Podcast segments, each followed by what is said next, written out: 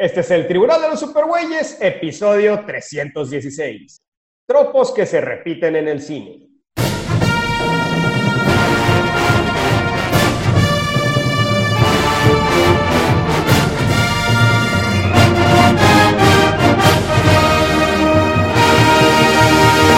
De todos los confines cósmicos del universo, se reúnen con papas y chelas las más poderosas fuerzas del bien que se hayan visto.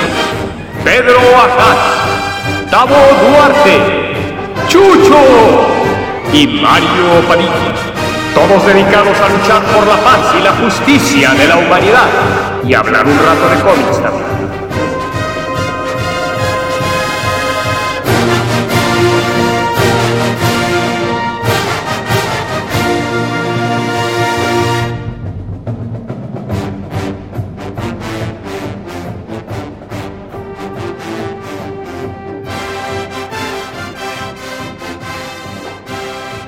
Somos Pedro Ajas. Tavo Duarte. Jesús Morales. y Mario Padilla. Y hoy, hoy, damas y caballeros, hoy vamos a hablar de esa palabra mamona, mamona, mamoncísima. Mamoncísima. Que es. Más que la otra, ¿eh? palabra tropo. Está bien mamona la palabra, güey. Pero es que te digo, de que decimos no nos vamos a que poner mamones, nos ponemos mamones en serio. Como no nos Pero cuesta bueno. trabajo. Y ya que nos vamos a poner mamones, les voy a decir la definición de tropo. Eh, eh, eh, aquí leyendo de, hice una investigación profunda al Uy. respecto sobre la palabra tropo, una investigación, eh, asistí a bibliotecas virtuales eh, de acceso limitado, en donde pues, pues Wikipedia La dice Academia. que George Bluestone escribió en su libro Novels into Film, que Wow, al producir adaptaciones, los tropos en el cine están enorme- enormemente limitados. El tropo es un elemento de estudio dentro de la semiótica en el cine. La semiótica es el estudio de la simbología, lo que hace Robert Landon, básicamente. La chismiótica. La simbología religiosa. Entonces, eh, básicamente, los, eh, los, los tropos en el cine es una imagen universalmente identificada, infundida con varias capas de significado contextual que crean una nueva metáfora visual. Yo creí que era un animalito pequeño que escarba en la tierra y tiene la... No, ese es Bueno, no es- un nopo, un nopo, chucho, nopo, Ah. con, con G, N, o pues la cruza de un gnomo y un topo. No, nadie leyó ese libro del nopo, nunca. nunca. ¿Del nopo, no? Estaba chingón, güey, yo lo tenía de niño. Bueno, y el tropo, básicamente Oye, se ya, ya según- hiciste que según tuviera pesadillas. Ya me imaginé a un gnomo cogiendo con un tropo. Sí, yo también me quedé pensando. Bueno, ese, ese, el cuento es el nopo, güey. Por eso, no. pero ¿de dónde crees que viene? Yo sé, pero no Claro. habla de su árbol genealógico, güey. O No, sea, no es un sopilote, así le dicen a los sopilotes en el campo, los nopos. ¿Ah, sí? Sí. Ah, mira. Mira, ese El también es muy, curioso muy local. por Cabo Duarte. Eh, no, entonces, eh, pues les decía, entonces, el- para lo que uso, se usa esta palabra mamona de los tropos, es algo que puedes identificar perfectamente con poca información en una historia, pero ya te transmite una idea totalmente formada, entonces es un elemento muy válido en el cine. El problema es cuando se convierte en algo que se repite y se repite y se repite, entonces deja de ser un medio de transmitir una idea al espectador y se convierte más bien en hueva de los escritores. Entonces, eh, estábamos hablando de clichés, también decía Chucho la palabra clichés. Como eh, quien dice la eso. palabra clichés. Eh, también sí no sé de dónde caga la viene. palabra tropo. Que la palabra tropo yo la escuché por primera vez con una chava que se llamaba Anita, Anita Ser- Serkesian. Serkesian, ¿se acuerdan Ah. ella? Anita Serkesian. Sarkesian, sí, este. Ya Este, sé quién esta es. que, ganó millones y millones de dólares en, en- cuando fue el, el boom de Kickstarter. ¿Se acuerdan de, de aquel boom del, del ¿Pero cuál fue eh, su? Kickstarter? Ella hizo un Kickstarter videos. para sacar unos videos, unos, según ella, documentales Ajá. sobre la objetificación de las mujeres en los videojuegos. ¿Qué? Pero la verdad es Empezó que el gamer, Gamergate, no, puede. nadie, nadie entendería por qué necesitaba millones de dólares para hacer esos, esos Ni los acabó. videos, ¿no? Pero, pero sacó un dineral la mujer, se hizo, se hizo Sí. millonaria. Y, Ahí anda y- todavía dando pláticas, creo. Sí, actualmente es consultora de en, en videojuegos y en fin. Pero bueno, En el punto es que La primera vez que, que oí este, este, esta palabra de tropos fue con ella, en donde ella hablaba de tropos que usaban las historias de los videojuegos, eh, tropos que se repiten. Entonces, eh, ahí es la primera vez donde, donde oí esta palabra y de ahí la empecé, a- como que se empezó a popularizar, no sé, y, y la empecé a oír cada vez más. Eh, y pues bueno, en inglés la Yo lo utilizan había escuchado en, muchísimo, en- inglés, me suena más. Ajá, en inglés la usan muchísimo, pero ya cada vez está más, más popularizada también en español. Ya ves que somos muy susceptibles a los anglicismos, todos los latinoamericanos. Entonces, eh, pues cada vez se populariza más la palabra tropos en México. Entonces, de eso vamos a hablar en un momento. El chiste. Bueno, ah, bueno, pues, ah, ah, todavía, todavía no he dicho las reglas, perdón. Lo- la regla, el tema es que vamos a hablar de, de una, una situación recurrente en las películas y vamos a hablar de, de películas que nos acordemos en donde ha sucedido.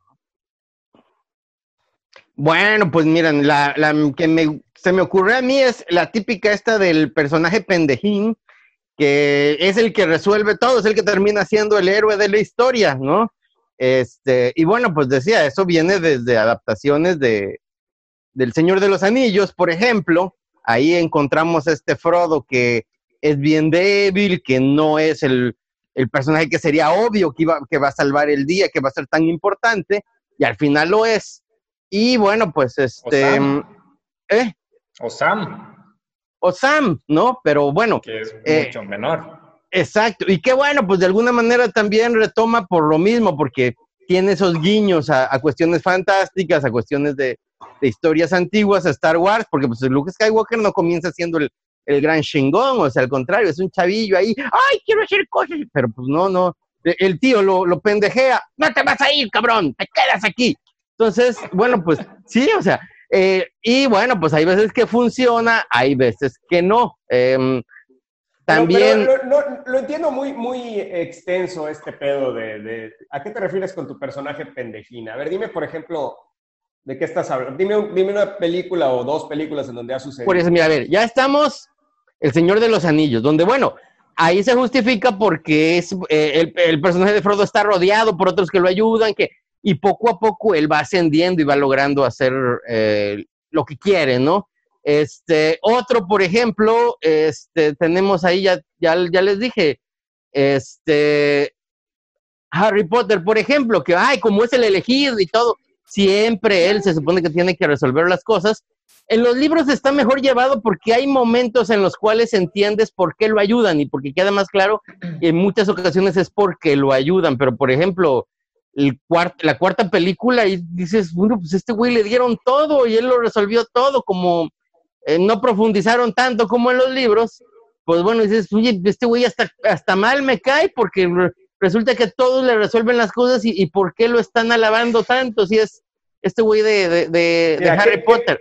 ¿Qué te parece el si este, este, este tropo que tú estás diciendo, vamos a decirle, es, es- de hecho iba, iba yo a mencionarlo al rato, pero yo le iba a decir el tropo del héroe soñador.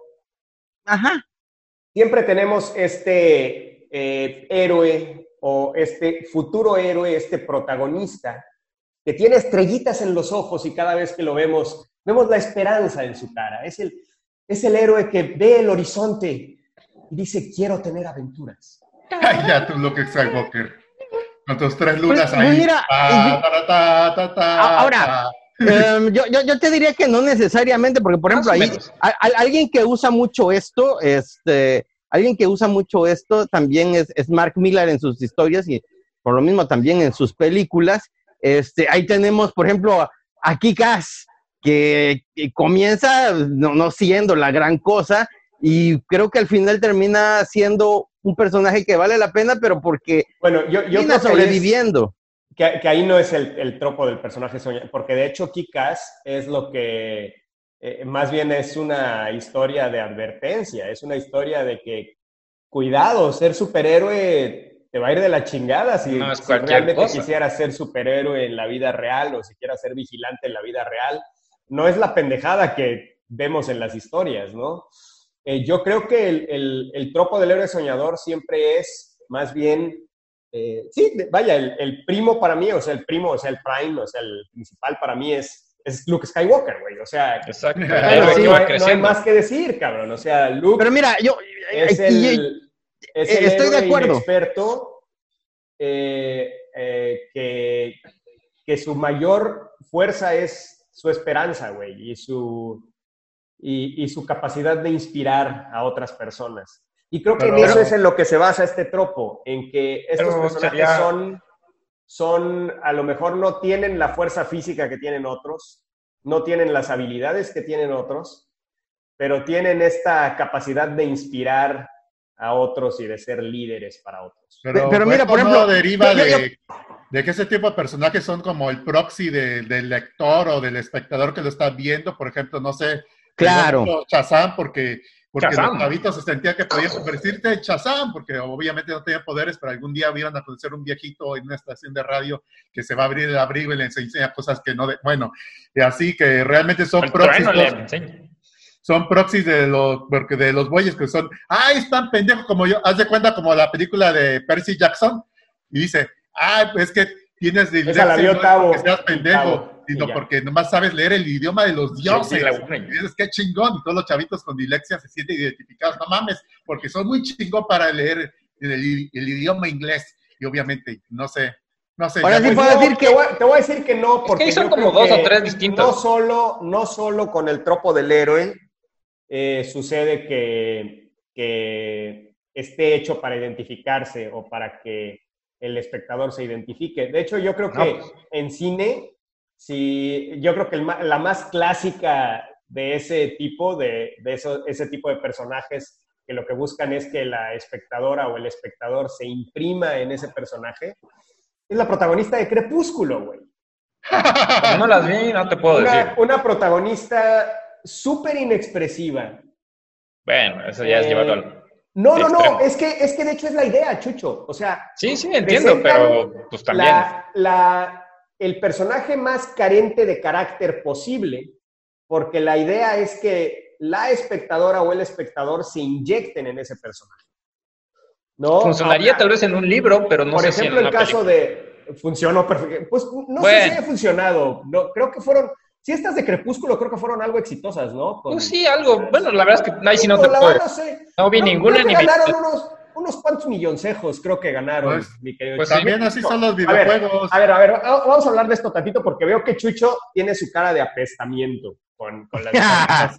No las he visto, no, no. Te voy no a me decir llama la una cosa, atención ni me interesa. Yo, yo sé que no te llama la atención, cabrón. No es para ti, Babus. No Ya sé, por eso. Pero- Claro, ahora, A mí ahora, me oye, parece- otro ejemplo, otro mí- ejemplo de eso mí- que estás diciendo. Ajá. A ver, otro ejemplo de eso que estás diciendo, Mario. Eh, ahí está Forrest Gump, ¿no? También Ah, podría ser ese No mames, de- Forrest Gump tiene muchísimo. ¿Cómo crees, güey? No, hombre. For- No, no, no, no, no. No, estamos hablando de personajes tan vacíos que lo que buscan Ajá, es que el espectador se inyecte en ese personaje. ¿Cómo vas a decir Oye, que Forrest La Forrest Gump mayoría es un de los héroes mudos que manejan multidimensional, increíble, güey. No, eh, hablando de precisamente de la mujer de Crepúsculo, que a mí Crepúsculo me parece, eh, y no te voy a decir que me gusta, porque pues no me gusta, la verdad me parece un poco aburrido, pero me parece una cosa buenísima por el, por el, la, cómo Exitosa, inspiró a digamos. tanta gente. Porque inspiró a, a gente a leer. No tienes idea cuántas personas conozco Eso. que su primer libro es Crepúsculo. ¿No era Harry Potter? Bueno, no sé, güey, depende, cabrón. Hay personas que para quienes fue Harry Potter, para quien fue el Principito y para quien fue Crepúsculo, Tau. No necesariamente tiene que ser lo mismo para todos. Exacto. Eh, entonces, la verdad es que a mí me parece muy, una cosa muy exitosa Crepúsculo. O sea, logró lo que quería lograr y ganó millones y millones y millones de dólares, cabrón. Sí, sí. Increíble. Indiscutiblemente. Pues hicieron toda la Entonces, serie. la verdad es que yo no, yo no lo... Además, hay muchas personas que les gusta, que, bueno, yo las vi todas porque me llevaron en su momento, cabrón. las vi todas, güey. O sea que... Sí, y la verdad no es que, lo has visto, no, te voy, no, te no- voy a no ser puedo sincero, mucho. Te voy a ser sincero, se me hacen más de hueva las de 50 sombras de Grey que las de Crepúsculo. Las de Crepúsculo... Tampoco las que he visto ni Que la... las iba yo a ver al cine y pues decía, ah, eh, pues estuvo para pasar el rato, ¿no? En cambio, las de, las de 50 sombras de Grey, sí, la, la segunda y la tercera están de plano aburridas, de plano, Chale. aburrida. No es así de que, ay, qué hueva, no, no, no. O sea, es aburrido, te, está aburrido, ¿no? Pero, pero también es otro súper, súper exitoso y que utilizan precisamente ese, ese artilugio Artilugio. de, sí, de presentar un personaje lo más vacío posible en cuanto a, su- a sus características, a, su carácter, para que la, la espectadora se inyecte sí. en ese personaje. Sí, La de Star Wars de la última, ¿caerían estos personajes? tal vez. De hecho, creo que sí, porque sí Pues yo creo que lo también- quisieron intentar algo así, pero Sí. te digo, tal vez a veces en ese tipo de películas no funciona porque necesitas un protagonista un poco más movido, no sé. De hecho, te, te diría que tal vez Capitana Marvel y Rey tienen ciertas características de esos personajes. de- Ándale. Pero te digo, esto ya es otro, otro tropo diferente al que decía Pedro. De, sí, es lo, de hecho estaba yo diciéndole a Pedro la diferencia entre, esta, Ah. entre este tema del personaje vacío y el héroe esperanzador. Soñador. El héroe Para mí el esperanzador, héroe es esperanzador es aspiracional, es, es de que yo quiero ser como él, no es de Ándale. que no es de que me inyecto y soy él, no, no, no, yo Es quiero como ser los- como él.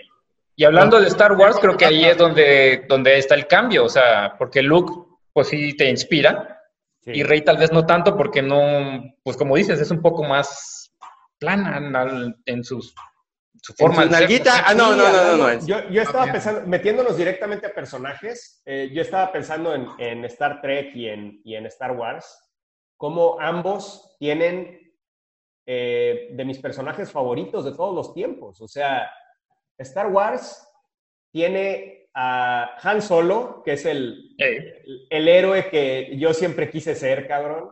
Pinche suerte implacable, güey. Luke Skywalker, el güey que siempre me va a inspirar, que siempre va a ser el optimista, siempre va a ser el güey que, que- Y Leia, que es quien yo quisiera que fuera mi hijo, cabrón. O sea, Que sí, Leia, que no que es- sigan los pasos de Kylo Ren, tu hijo. espero que no, güey, imagínate. Kylo Ren. Nunca me voy a subir en un puente con Marito, ¿no? Mm, Claro. Mira, me dice, papá, ven, del otro lado del puente, ¿no? Papá, ven, ven. Y yo, no, mijo, de este lado estoy bien. No, no. ¿Qué necesitas saber? Ni lo lleves con su tío que, que colecciona sables que de le luz. enseñe nada. ¿no? No, y, y, por ejemplo, y, y si piensas la, en los personajes de Star Trek, o sea, Spock, Bones y Kirk, o sea, Ajá. son personajes tan, porque tú, tú dirías, Icónicos. no, no solo icónicos, sino que es, son de las amistades que yo más he disfrutado, inclusive en sus diversas versiones, güey, o sea... ¿Eh? Eh, en, en la, la primer versión de los 60 que yo lo vi en repetición La serie en era muy Canal buena. 5 cuando era niño, me encantaba Star Trek, cabrón. O sea, nunca se me va a olvidar el, el- el episodio donde, donde regresan al pasado y tienen que dejar morirse a esta mujer por, para que no, para que el futuro vuelva a ser lo que era, ¿no? Y, y imagínense ese, ese- o sea, lo, pinche situación súper compleja lo que fue para mí procesar esa madre, güey. O por ejemplo, el episodio donde se encuentran con Dios, o ese episodio en donde Capitán. Kirk tiene que decidir eh, su amigo que conoce en un planeta que vive en una aldeíta jodidita, y, y- y los Klingons están dándoles armas a los nativos de ese planeta. Que Es como que una alegoría de Vietnam totalmente. Y entonces el capitán Kirk tiene que decidir si les da armas a estos colonos que, en donde está su amigo y, a- y empieza una guerra, una pequeña guerra, güey. O, o- o no lo hace, ¿no? Y, y- y sigue las directivas de, de la federación, que son no intervenir con una civilización que no esté todavía en la etapa de viaje intergaláctico. Y, y sigue las directivas y entonces deja que se muera su amigo, ¿no? Porque pues los van a destrozar los nativos que están recibiendo armas de los Klingons. O sea, son, son pinches argumentos súper cerebrales, güey, que, que sales pensando, o sea, sales pensando en tu relación con el mundo, tu relación con la gente, todo, güey, ¿no? En cambio, sí, Star Wars es, ya, también no puedes comparar cuántas horas de. Star Trek con, con Star Wars, pero, pero la verdad es que los personajes de Star Wars tiene, tiene los personajes más, de, el villano más terrorífico de la Ah. historia, güey. Darth Vader, eso, eso nadie lo va a cambiar. Eh, Rodeado de misterio. Fett, básicamente el, el primer cazarrecompensas importante eh, eh, en la historia de- del cine o de todo, güey, ¿no? O sea, o bueno, no, supongo que había No, cazarrecompensas. pues algunos Westerns, vaqueros ¿no? tal vez. Pero al menos Sí. para mí, güey. O sea, la experiencia para mí de ver El Imperio contraataca a los 7, 8 años en el cine fue una cosa que cambió mi vida para siempre, güey. O sea, el ver esas naves, el ver, el, ver, el ver esa historia, güey, el ver que Han Solo ya no regresó, güey. O sea, fue una cosa el, ver el Imperio contraataca, fue algo que cambió mi vida para siempre y creo que cimentó mi, mi gusto por la electrónica, mi gusto por los juegos de video. Vaya, la ciencia ficción. idea cuántas cosas, cabrón. O sea. O el espacio. Estaba yo pensando cómo me gusta, por ejemplo, el diseño de las Y-Wings, estas, estas naves, que yo no sabía cómo se llamaban, ¿no? La que es, la que, es un bombardero. Ya, hasta que, fui hasta que fui grande me enteré que son los bombarderos, son lentas, hay que protegerlas con casas porque pues si no las destruyen, güey. Pero, pero... Por cierto, viendo un videojuego de, Ese que videojuego que siempre Mario platica, el X-Wing. No, pero viene uno nuevo de EA que promete. Ah, de veras, viene, viene un videojuego de, naves, ¿verdad? De naves, sí. Se ve interesante. pero pues la verdad es que, güey, o sea, son, son tantas cosas que, que creo que de todo, de, de este tropo específicamente de, del héroe esperanzador, eh, pues la verdad es que es de los que más me gustan y no me voy a cansar de verlo en tantas películas. O sea, es, pues, es un tropo que, no me va a cansar. Es lo que no entiende con no, no sé si sea... las películas que es el héroe esperanzador y, y, le quitan toda la esperanza en las últimas películas. Casi, casi. Es que no sé si sea realmente como un, un, tropo, como una idea, pero más bien es como un arquetipo. O sea, es lo yo, que... yo, creo que sí cae también en el, en el término de tropo, porque si, si la definición de tropo que acabamos de leer es una manera de transmitirle ideas a la gente que ya conocen para ahorrar tiempo en el cine. Pero en, el caso de un personaje tienes que definirlo más, o sea, aunque sea este, ese, arquetipo, pues por lo menos darle sus características diferentes. Te, voy a, te voy a decir, te voy a decir, si tú ves la escena de Luke Skywalker viendo al horizonte esos dos soles. Ya mis favoritas, ¿sí? Bueno, pues no necesitas saber más de Luke Skywalker. Ves esa escena y ya conoces a Luke Skywalker completo. Entonces, ese sería el, el, el, tropo. Es, no, exactamente el personaje como tal. Bueno, tienes razón. Tal vez la manera de manejar al personaje, sí. Hay una escena que borrada que Luke Skywalker está hablando con sus compañeritos de la escuela y de la academia y todo eso, y era literalmente lo tuvieron que votar porque con las escenas que ya tenían que, que vimos en la película, pues ya no era necesario, era pues ya sabes, el poder de la edición para que redundante, redundante y mejor algo así más icónico y que está diciendo. A eso, voy, a eso me refiero, que esa, esa es la parte icónica, esa es la parte que muchos han querido copiar, o sea, con una imagen te pueden decir muchas cosas o te pueden este, pues, identificar eso, pero con un, con un solo elemento a veces. Un personaje pues tiene muchos, o sea, es un poquito más complejo por lo regular. Pero bueno, yo lo, yo lo veo más bien de manera visual. Precisamente aquí tenemos uno atrás. ¿Cuántas veces no hemos visto en las películas de, este, de acción? Siempre que, está el, bueno así eh, disparando y haciendo cosas este, pues, a los enemigos, y una vez que logra disparar el misil y que todo explota detrás, sale caminando como que le vale madres. No pasó nada, yo soy un chingón. Y ve, eso te, te, dice todo el personaje que es, o sea, en algunos se utiliza muy, muy pronto, muy rápido, pero pues te dice algo del personaje que, es un chingón, que, no le importa que atrás esté destruyendo y explotando todo, no es así de que, ¡ay, cabrón! Sino que, ¡ah! Me la pelan. A huevo. Y fíjate que de hecho, ese, ese, ese eh, arquetipo, tropo, no sé, cambió de los, a, través de los noventas, cambió por completo. Yo creo que el punto de inflexión fue duro de matar. Eh, hablando ya, pasando a películas de acción. Al inicio. Ya pasando a películas de acción. Ya pasando a películas de acción, creo que durante todos los ochentas, ah, bueno, es que... todos conocíamos, de hecho, si tú ves Cobra de Sylvester Stallone, ¿han visto Cobra de Sylvester Stallone? Sí. Tiene mucho que la vida ni me acuerdo. No nos dicen absolutamente nada del héroe. Nada. No sabemos nada del personaje de Sylvester Stallone. Pero no necesitamos saberlo, güey. Simplemente con ver que es policía y ver sus actitudes es todo lo que necesitamos. Y que es rudo y es malo y todo. No sabes nada más de él. Igual pasa un poquito más, pero... En comando. Eh, eh, uf, comando, olvide. Bueno, comando tiene un poquito más de, desarrollo por el tema de, su hija, ¿no? Y de que quiere... ¿Qué proveedor de qué dice ahí, Chuchu? Este, eh, atrás de la hoja de papel que sacaste. Es que aquí lo tengo, pero mejor lo pongo aquí digital. Entonces, este, sí, por el en comando por el tema de su hija, este, mm, eh, pues tiene un poquito más de desarrollo el personaje. El personaje de- sí, pero me refiero al, al, al, al- cliché este de la Ay, explosión no, detrás. comando es, es el, el, el, el, per- el- el héroe invulnerable, pero totalmente invulnerable, güey. O sea, son... Y no, y, y comando, qué bárbaro. O sea, es, es- hay una escena casi al final donde se mete a la mansión del malo, donde Ajá. es verdaderamente invulnerable. O sea, no hay bala que lo toque. O sea, no necesita ni siquiera ocultarse. Ah, ya tú, Lax Action Hero. Y eso fue, y eso fue, es otra. bueno, pues ahí lo tienes. Ahorita La- vamos la para allá, pero- Del, del último héroe, hay, hay películas en donde se juega con, el- Gustavo siempre se me adelanta todo. Sí, se adelanta, cabrón. Ah, pero- Este, eh, pero bueno, el punto es que en Duro de Matar le dieron la vuelta al, al- al héroe invulnerable y lo En la convirtieron primera, en totalmente vulnerable, ¿no? En- en donde lo vemos ensangrentado, lo vemos cojeando, lo vemos, de- lo vemos destrozado físicamente al final de la película, ¿no? Incluso cuando surge la explosión, no es que vaya caminando así, sino que se tiene No, que lanzar o sea, y, sí. y colgar y casi muere ahí. Es una de las mejores escenas en cualquier película de acción, la explosión de la azotea del, del Nakatomi ¿no? Plaza. Es, Oye, es la ¿qué película pasa? de Navidad, o sea, no, no es Navidad Una hasta de que las se cae. mejores escenas en la historia, la explosión en la azotea del Nakatomi Plaza.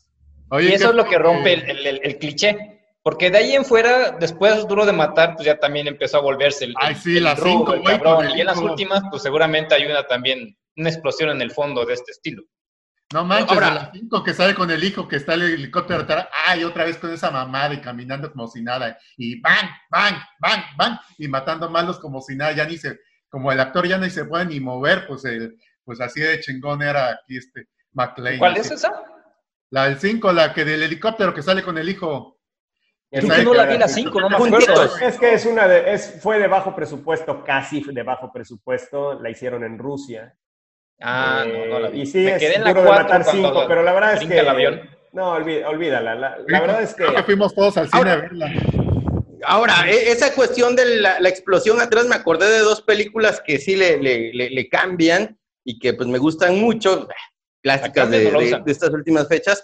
Pues la de la, cuando el Joker hace explotar el pinche hospital, cabrón. O sea, Ándale. ahí está esa y, y la verdad me encantó y de hecho hasta la improvisación porque eh, se supone que ya estaba todo coordinado de que iba a ser la explosión en cierto momento y no explotó y lo improvisó muy bien el, el actor.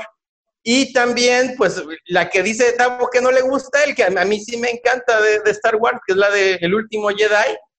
Yo cuando vi a esa madre la primera vez dije, le están disparando a Luke Skywalker y sale hasta se limpia así. El, yo dije, esta película ya se fue a la chingada, ya no me gustó, ¿no? Este, porque Ay, es eso de esa que... es otra cosa, pero esa te lo telegrafían desde, desde mucho antes. Pues O sea, no- por lo menos yo cuando lo- la vi, yo, yo dije, pues ya, le están de- dando de disparos y de disparos a Luke Skywalker. Yo dije, no, esta madre ya no me la tragué, esto, ¿cómo me lo van ¡Ay, a...? Ay, Goldo, no, no, no, aunque sea Luke Skywalker, no me la trago, Goldo. Este, pero pues al final sí me la tragué todo, todo, todo, todo. No, ya desde, verdad, desde que lo vi que pues es- venía fíjate caminando, que- dije, este no está aquí. que ahí es cuando, cuando me parece muy inteligente que juegan con esos con esas Exacto. situaciones que todos conocemos que van a desenlazar en algo y juegan con ese desenlace que esperamos y no resulta ese desenlace que esperamos. Eso es cuando rompes el tropo, Y el entonces, cliché, o sea, y- pues cambias. sí, pero, pero, pero para que eso funcione tienes que usar el, el Ajá, tienes que tropo. Ajá. Tienen que cono- tienes tú como público que conocer el tropo, así como, como dice el meme del Capitán América, hey, entendí esa referencia. Entendí esa referencia. Tienes Sí, que exacto. entender el tropo subconscientemente entenderlo, porque no es así como que, hey, entendí esa referencia, sino que tu subconsciente y de- llena los espacios vacíos. Y Ujú. entonces, cuando desemboca en algo que no esperabas, es cuando realmente dices, oye, qué bueno fue, eh, fue, Ándale. qué, qué buen giro, ¿no? Y a mí me Pues encanta porque es bueno. es- estuvo justificado, bueno, por lo menos en esa parte de la película, estuvo justificado esta cuestión de por qué las explosiones no le hicieron daño, pero de todas maneras el esfuerzo que hace Luke Skywalker por transportarse, por sí, sí termina siendo, pagando su precio el personaje, ¿no? Entonces, ese doble juego de entender por qué tanto rayo, por tantos rayos no le hicieron nada, y que efectivamente mm, no es tan invulnerable de que efectivamente paga ese precio, me encantó. O sea, ahí se me hizo, como dice Mario, esa, ese guiño a lo que ya sabemos, pero dándole un giro diferente. Entonces, digo, eh, hay quien va a detestar la película, Tabo la detesta, eh, Chucho no, le, gusta tanto, pero a mí me encanta. Pero no me refiero tanto a la película. Te digo, yo me gusta la película, pero no me gusta el contexto con las otras. Yo regreso a lo que es el, estereotipo, o sea, no te, no, te, no te lo ponen como que va a suceder eso, o sea, como que, ay, estoy haciendo explotar algo y ya me voy corriendo y salgo así, o sea, no, no, no, no es así, sino que simplemente le están disparando. Es, es un poco distinto y por lo menos yo no lo, no, no lo identificaba como algo de este estilo. Tal vez Ahí les va otro, otro tropo aportado. Es mi explosión favorita, cuando Homero se roba la Venus de Milo de Jalea y se sale y tira una gaseosa y todo explota y Homero saliendo con la, con la gomita esa. no sale caminando, otro, sí, sí, otro tropo, otro tropo aportado por mi amigo Rochín es que pues, el actor Sean Bean se muere en todas sus películas.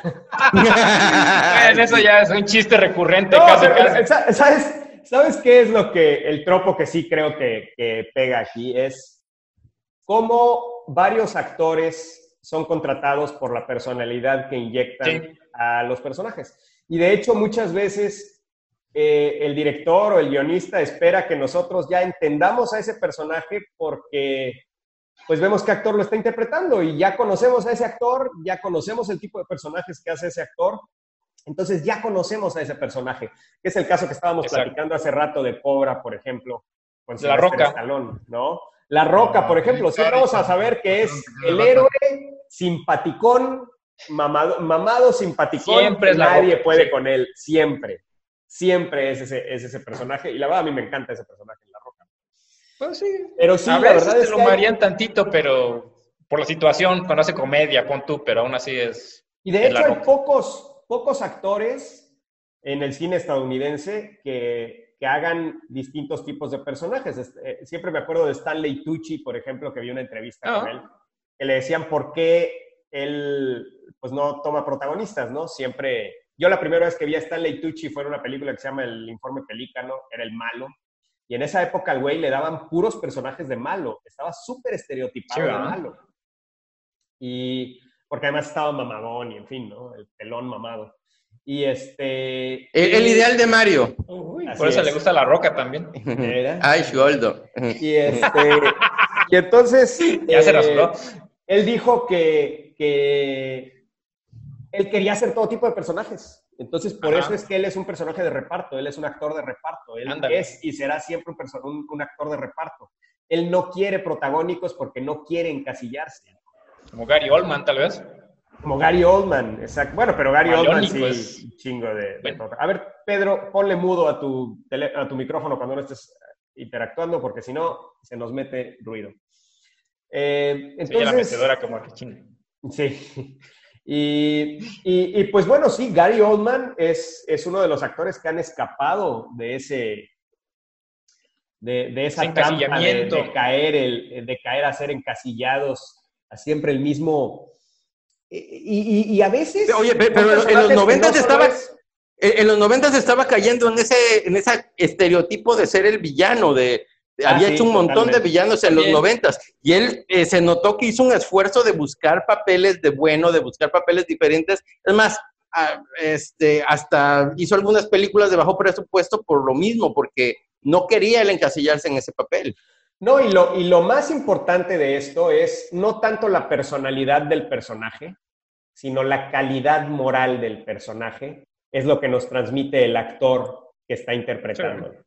Si nosotros vemos a Tom Hanks, sabemos que ese personaje es un, tipo con una eh, férrea, eh, eh, que, es, va a ser muy buena onda el güey, o sea, es bueno. Siempre va a ser bueno, y así. Siempre va a ser bueno, es bueno. Tom Hanks es bueno, no, no. Si tú ves un personaje interpretado por Tom Hanks, inherentemente sabes que es bueno. Oye, pero, también, no le queda. También hay, hay directores que juegan un, poco, un, poco con eso y que agarran a, lo- a los actores y que a propósito les ponen un papel completamente diferente. Ahí está Tom embargo- Hanks en Magnolia, ¿no? Sin embargo, Y no siempre funciona. eh, no siempre funciona y los actores Claro. no se atreven porque los actores saben que lo que ellos venden en muchos casos en el cine hollywoodense es su, imagen. calidad moral, en la calidad Su moral imagen. de sus personajes. Déjate ¿no? la calidad moral, la imagen, lo, que, la- lo que la gente identifica ya, que este actor hace siempre este tipo de personajes y por eso aquí lo encasillamos. Paul Rudd, Paul Rudd, el güey que hace de Ant-Man. Nosotros sabemos que ese güey va a ser, siempre va a ser un güey jocoso, un güey simpático. En todas Ajá. sus películas de eh, comedia romántica, siempre es el, el buena onda, eh, que no es malo, para nada es malo, es buena onda el güey. Ahora, pu- Pero pues, Hablando de comedia le romántica. trabajo las cosas, en fin. Entonces, yo creo que los que esta característica de imprimir una calidad moral en los personajes a través del personaje, a través del actor que está interpretando a ese personaje, es una técnica usadísima en Hollywood y que nosotros subconscientemente identificamos, pero conscientemente no. Conscientemente no nos damos cuenta que el, director nos está queriendo eh, pues decir que, que entendamos quién es ese personaje simplemente por el actor que casteó en él. Sí. Ay, mira, yo, es yo creo que, yo creo que sí es bastante consciente, ¿no? Por ejemplo, No, conozco sí, un, se un- un pelón totalmente. mamila Pedro, que pero es dice, que tú eres crítico de cine, por eso es muy No, yo- para yo- yo- no Pero soy pues, crítico de cine, pero- plebeyo a ver, nosotros, Co- conozco un pelón mamila es. que agarra y dice, ay, me encantan las de la roca y yo las voy a ver siempre y que no sé qué. me cae re bien la roca, güey, ¿qué quieres que te diga? por eso, o sea, y, y te Bueno. encantan ese personaje que él tiene, eh, ese sello de interpretar, cabrón. Entonces, bueno, igual, o sea, hay You're gente que sigue mucho un actor. ¿Qué te digo? Incluso en versión animada también ¿No han visto los videos de La Roca en Instagram eh, No. con su hija? ¿No lo han visto? No, no, no, no, no. Eso no. Bueno, Solo pues los de ha puesto varios, varios videos en donde le pone la canción de Maui, de Moana, Ajá. De You're Welcome. Y entonces la canta completa el güey con la, con la niña ahí y le pone a Maui enfrente. ¿La viste de Moana? Y ya que terminan, ya que terminan, dice el güey, Daddy, is Daddy, eh, ¿cómo se llama? Este, Maui, is Daddy Maui? Y la niña, no. y el güey, o sea, no logra convencer a su hija de que él es Maui. No logra convencer a su hija de que él es Pues Maui. no, no se ve igual. Están cagadísimos. o sea, Le falta un poquito de cabello. Eh, Más pancita. Pero bueno. Pero sí, inclusive hasta en, hasta en dibujos animados, Maui de Moana es totalmente la roca en, en todas es un personaje clásico de la roca, ¿no? Pues es ¿Se que es, es el- Fraser? Se vuelve ya un estereotipo. O sea, ¿Se su- acuerdan cómo Brendan Fraser tenía, tenía encasillado ese pedo? también. Y, eh, el otro día estuve viendo un, un video en donde hablaban, un video en YouTube, un documental, como dice Tavo, un documental, es un video de YouTube, en donde Claro. platican de, de Brendan Fraser y de cómo le ha ido. Pobre cuate, el güey le eh, tuvo muchos pedos por físicos porque pues, Sí. los papeles que hizo lo lastimaron mucho. Pero ahorita está haciendo, dicen que lo está haciendo muy bien en Doom Patrol, que a mí me gustaría que hiciéramos un episodio de Doom Patrol. Habría que ver patrón, primer tengo también ganas me de verla. no la- Me encantó el primer episodio de Doom Patrol y me gustaría que, que platicáramos. Nunca. Se me nunca ha pasado, platicamos- fíjate, se me ha pasado verla, pero sí estaba dentro de mis ideas. de Al menos el verla. primer episodio. Siempre, siempre estas, estas, eh, estas series de DC empiezan gustándome y terminan asqueándome, pero al menos ese Sí, primer pero creo que Doom Patrol es un poquito distinta. Se ve un poco más, más ruda, ¿no? No, con, no en el mismo estilo de todas las otras, por ejemplo, Stargate y esas cosas que sacaron ahorita. Esta parece que promete Pues, mejor. de- sí, de hecho, ¿Sabes dice qué, que... qué- qué vibra está me buena. dio? Me dio vibra de The Voice y de Umbrella Academy. Esa Ándale, va por ahí, se siente algo así. Por eso sí la quiero ver. Me gustó esos. de hecho, de hecho, miento, vi los dos primeros episodios. Los dos primeros episodios y me gustaron muchísimo.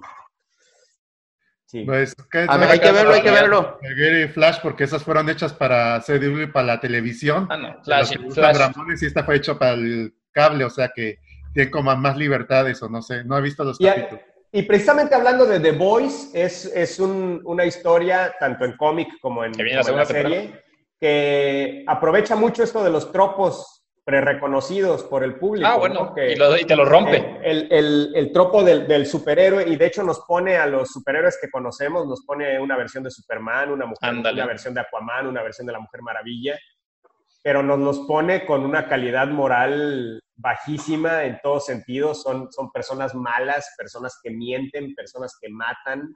Y, y ahí es donde viene el, el shock voltea. eh, en donde, qué pedo, pero al mismo tiempo son admirados y eso me parece un, un comentario increíble sobre estas celebridades de papel que tenemos actualmente en, en todos lados, ¿no? En Estados Unidos las Kardashian, en México esta mujer, eh, ¿cómo se llama? Bárbara de Regil, por ejemplo, celebridades de papel que no aportan nada, no son nada, no hacen nada, pero son celebridades, pues chinga tu madre, ¿no? Pero la gente la reconoce y por eso la sigue. Ajá, y la verdad es que The Voice me parece un comentario increíble sobre eso, ¿no? De, de- y, y pocas personas los extremo, odiamos, pero- ¿no? Porque además eh, yo odio que la, la personalidad que adopta esa Bárbara de Regil, en donde, ay, estoy feliz todo el tiempo, todos tienen que ser felices. La Que gente- tu la gente que no es feliz, que se vaya a la chingada, que no sé qué. Entonces, No sé, no la no, veo. o sea, así no funciona, no tienes que estar feliz todo el tiempo, es, es nocivo el estar feliz todo el No, tiempo. es una ¿no? felicidad Eso no artificial. trataba la película Se de. Pixar de los sentimientos, ¿cómo se llamaba? Se me- Intensamente. Intensamente, bueno. No. Eso trataba, ¿no? De que no puedes Sí, estar pero- todo el tiempo y hay que estar triste a veces, que tal las emociones no importan y no sé qué. Sí, sí, sí. Que las emociones tienen emo- emociones y esas emociones tienen otras Sí, pero esto es artificial totalmente. Ok. Bueno, entonces, ¿qué otro tropo se les ocurre? Ah, Jóvenes. pues, Yo traigo uno. a ver, Tavo, A ver, Tabo, el trapo de Tabo. bueno, pues en One Piece. No, es el villano que nunca se muere. En todas las películas de terror, de repente matan a Jason, a Freddy Krueger y ¡pah! casi al final, pácatelas. O no sé, matan a los Critters o a los Tremors y de repente hay huevos al final del monstruo, así. Y es muy raro. Yo nunca. continuará, Y continuará de que ahí está otro monstruo, no sé, que el monstruo tuvo un... regresará. De, creo que desde los 50 lo están usando así de, de Snatchers y así todo eso, de repente siempre lo han usado así desde, desde los 30, yo creo, desde, la, desde que empezó el cine ahí del monstruo. Ah, bueno, es que antes eran los cereales, sí, pero no sé si regresaba de esa forma el villano. Sí, no, ahora mira, yo creo que en las historias de terror tienen ese elemento porque eh, particularmente trata, el, no, dis- ver, el- el- no, y el discurso es el mal siempre existe, o sea, siempre va a haber el mal, el mal siempre está, por eso te da miedo porque no sabes ni de dónde va a salir el mal, siempre está latente el mal. Y cuando una película de terror está realmente bien hecha, este, ves eso y en vez de decir, ay, la pinche continuación, te deja inquieto, te deja así como que, ay, cabrón, sí, o sea, y, y no te Quiero quejas. ver otra. Oye, Además, quiero ver otra, pero, pero aparte eh, te, te meten esa cuestión de Ay, siempre Gordo, va, no. ay, Gordo, sí, siempre va a haber algo terrible en el ¿Te mundo. metes en esa siempre- cuestión? No, no, vale. oye, Sí, o sea, siempre va a haber de- algo, al- algo terrible en el mundo, siempre va a haber algo de violencia, siempre va a haber... eh, eh, entonces, bueno, cuando está bien hecho, sí eh, queda redondito, queda bien eh, inquietante y sales inquietado del cine, porque bueno, pues si la película terminara bien y al final, ah, ya, eh, acabamos con todo lo negativo, ya limpiamos el mundo de este mal, pues no te deja igual de, de- de preocupado, no te deja igual de Uy, inquieto. preocupado que, que regrese pues, el sí, malo. sí, pues sí, o a sea- veces, pero por lo regular es, es muy, muy banal, o sea, es muy chiste y, y prácticamente No, voy. se- es para plantear la siguiente, o sea. Güey, la de ninja también 13, regresa. Espérate, Tavo, ¿qué te estoy hablando? No interrumpas. A su madre. Te digo, las tortugas ninja también cuando sale Destructor, ves la mano. Intentaron hacer que este que He-Man, este, en He-Man regresara a Skeletor al final, como sale otra vez así. Ah, voy a regresar. O sea, ese, ese- ese es el cliché. Esa es la, la parte en que, ah, queremos hacer otra película, aquí te la estamos planteando, a ver si, si funciona. Y, pero sí, esa es la parte romántica que dices de que el mal regresa y que siempre está presente. Por eso siempre regresa Jason, por eso siempre regresa Freddy Krueger, aunque ahorita ya se les acabó. No, pero rompió el tropo, como dices, la primera de Viernes 13. Voy a hablar con spoilers. Ay, eh, ya Voy a hablar con 50 años. spoilers. Adelántenle tres minutos porque yo no tardo mucho hablando y no soy tan redundante. No, resúmela, Tavo, resúmela. Ah, que Tavo no es tan redundante como nosotros. Yo, oh, no, no, no no, no. Él es concreto, Siempre macizo, directo. Sí, sí, sí. Estoy diciendo, bueno, estoy hablando con spoiler, ya lo dije con tres veces porque llegó Mario. No, no, La primera de viernes 13, que el villano no fue Jason, fue la mamá. Fue su mamá, sí.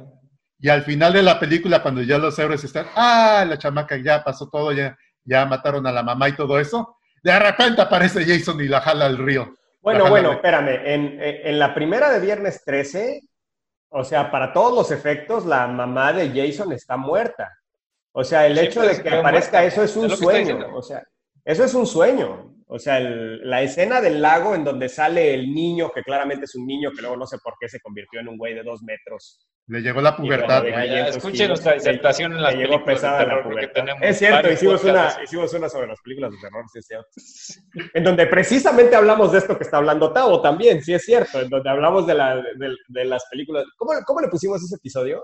Puta, no, es que no me acuerdo porque lo, lo estoy confundiendo con ese otro. episodio que- lo enmarcamos con eh, la cabaña, con Cabin in the Woods, ¿se acuerdan? Creo que sí, ese es uno, pero hay otro Y y- repetimos también. Casi no, no, Eh, no usamos temas ya. Sí, eh, sí, hicimos una, una descomposición del género de terror. Sí, es cierto que nuestro amigo Ándale. Seth Cosnar, saludos a Seth Cosnar, allá en Los ¡Saludos! California, ¿verdad? Nos dijo que dijimos pura pendejada, que él sí sabe de películas de horror, que escuchen, escuchen su podcast, Exacto. Es, es muy Abajo. chido Seth Costner. donde Ah, muy, muy habla chido. de películas Aficionados. de horror con conocimiento de causa, no como los pendejos de los supergüeyes que le están queriendo robar sus truenos y centellas. Como profesionales, como secos. ¿no? Pero bueno, entonces, eh, estábamos hablando de que... Ah, mira, ahí está Che George. Saludos, primo. el, este, el, el tropo del punto emocional bajo en la película. Siempre Ah, sucede. bueno, es- regresando a, los, a las, este, Regresando a las la- comedias a- románticas. Bueno, no, no, no. De esto, hecho, esto sucede en varios géneros. El punto emocional bajo en las comedias en sucede, general. sucede a las tres cuartas partes de la película.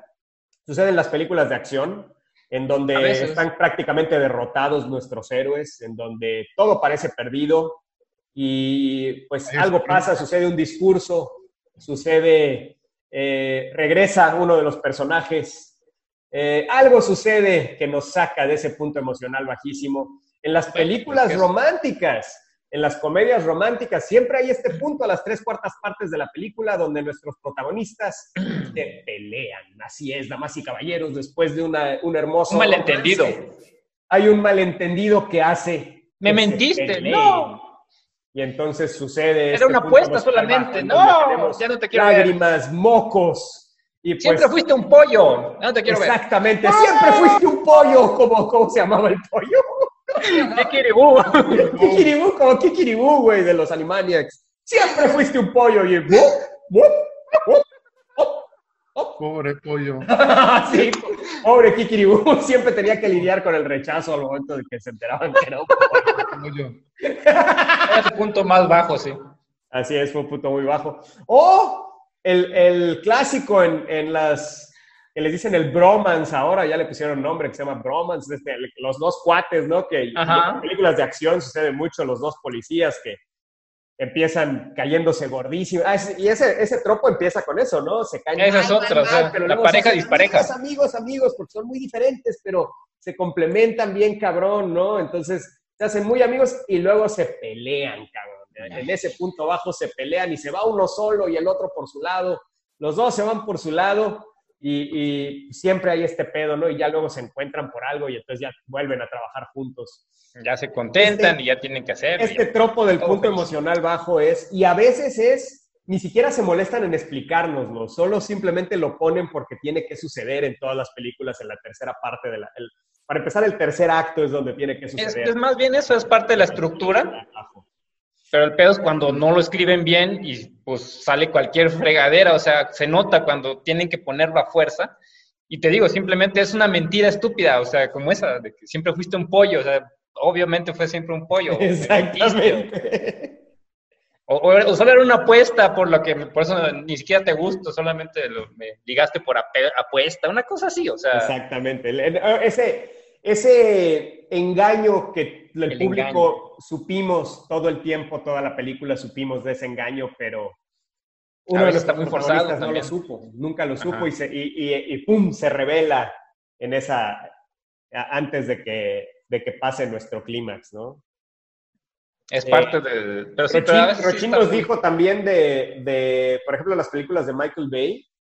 Puta, no, darles- Michael Bay es un cliché por sí solo. Es un cliché por sí solo en todo. Ah, eso- eso Pero sí. no, lo, lo que, lo que nos Ahí dice traigo la lista, tiene- señor. y tiene mucha razón, como para imprimirles eh, eh, características de personaje a personajes que él quiere que conozcamos de inmediato, les imprime características raciales, especialmente, por ejemplo, de clásicos, eh, el, el clásicos de raza negrita, ¿no? El clásicos afroamericanos. Afrodescendientes. Hablando, hablando así, este, como, Yo, yo, como yo. negritos de gueto, ¿no? Clásico. Ahí te como- pasó con los Transformers así hablando. Eh, de hecho, precisamente Rochin habla de Transformers, precisamente, ¿no? No, Entonces, Transformers, todas son un cliché. Y, y dentro de cada película hay clichés, clichés, clichés, clichés. O sea, uno tras otro, uno tras otro. Hay varias cosas que se repiten. O sea, dentro de la misma secuencia de... de- no nada más ese que dices, o sea, ese es uno.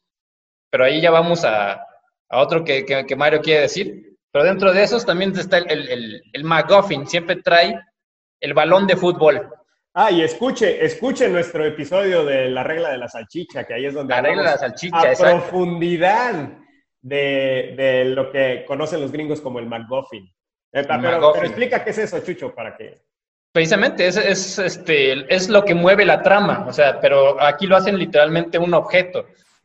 Esto es lo más importante del universo y todo el mundo lo quiere. Entonces, todo el mundo se lo trae para acá y se lo tiras y te lo te pases, lo avientas.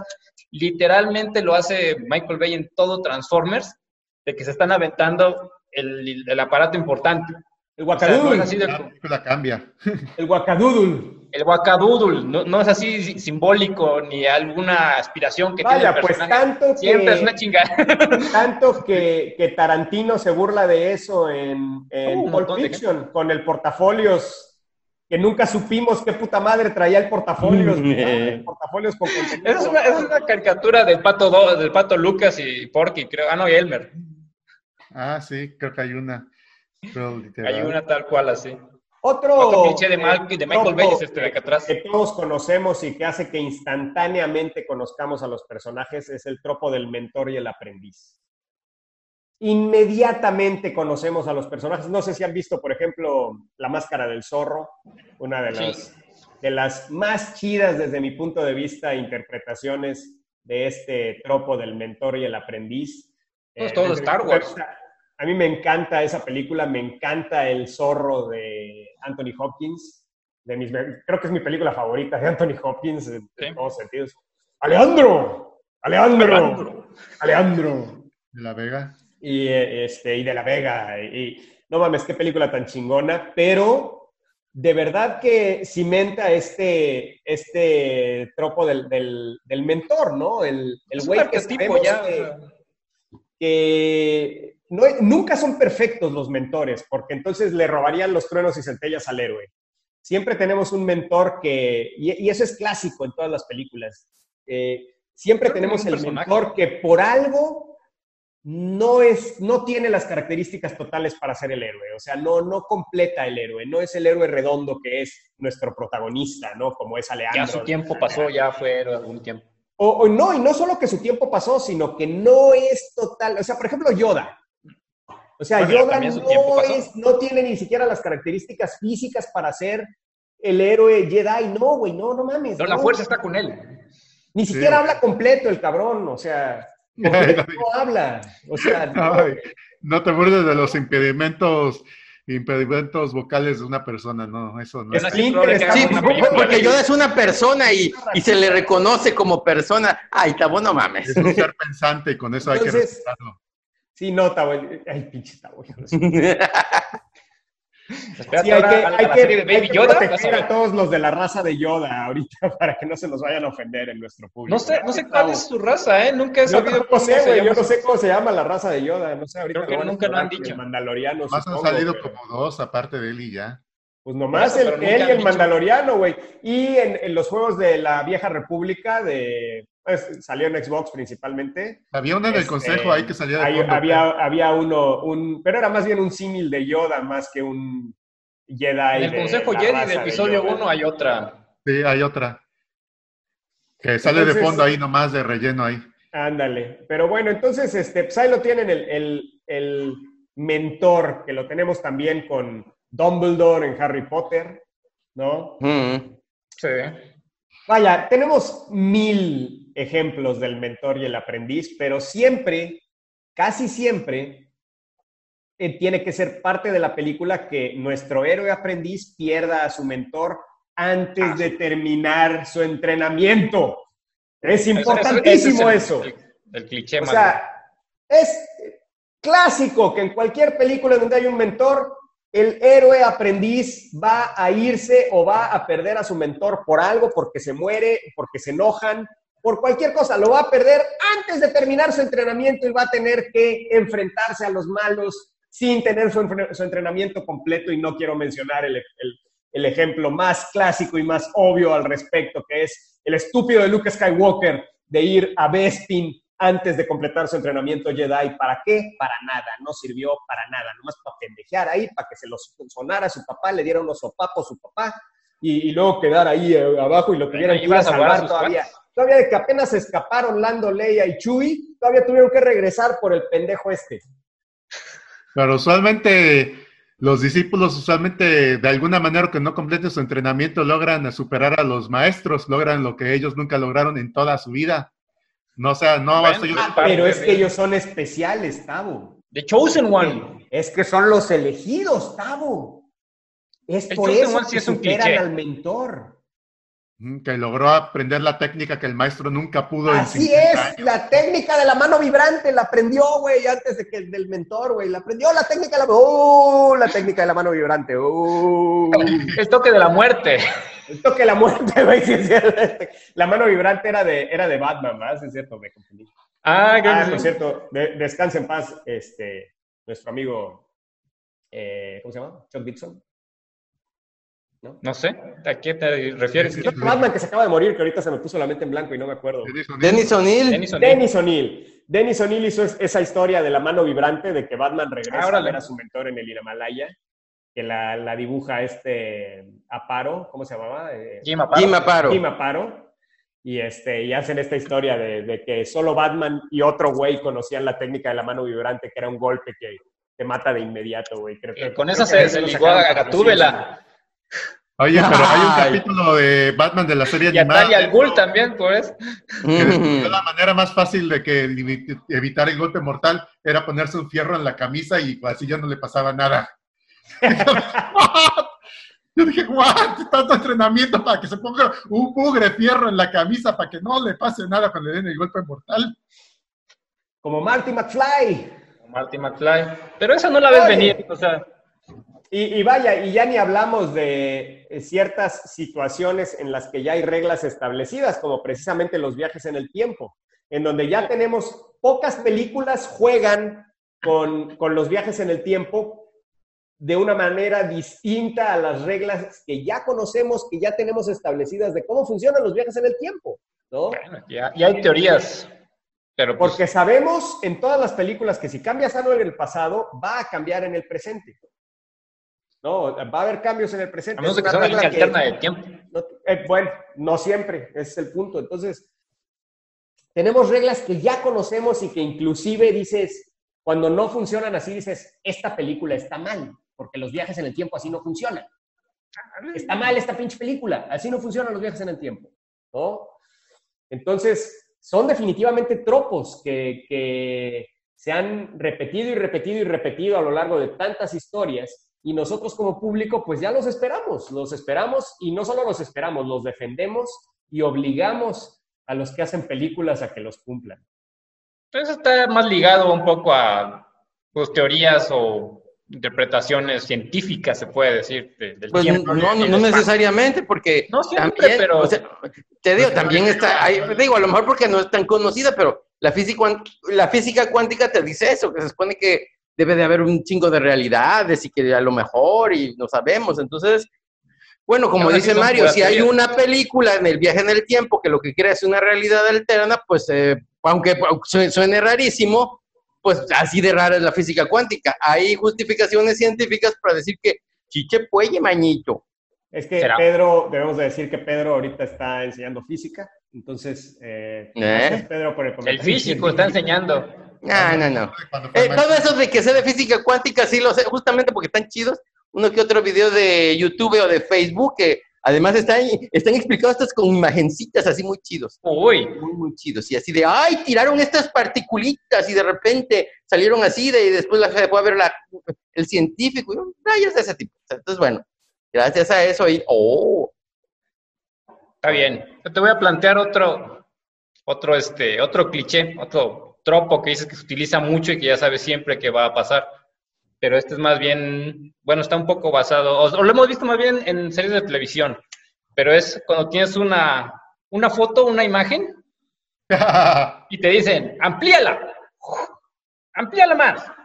Ah, donde pasa eso es en Blade Runner. Eso, ¿En eso Blade está Runner? cabrón en Blade Runner, güey. o Bueno, sea, Blade Runner es, es como la original, o sea, y estamos en el, en el futuro del 2019, entonces pues Sí. se, se- entiende, entonces probablemente de ahí partió, pero este, pues no manches, CSI y cualquiera de estas este, series de, de- Ay, sí, de no investigación forense, o sea, te hacen esto, de- los píxeles de una cámara así chiquitita de hace 10, 20 años que te daba así no lo captan, no granulado. captaron la imagen, punto. Por más que la amplíes, no la la captaron. güey. amplías y se, y se empieza a pixelear, pixelear, y ah, sí, enhance, enhance. Y, hace así. Hay un cómic de eso. un tropo conocidísimo también relacionado con esto que estás mencionando es el.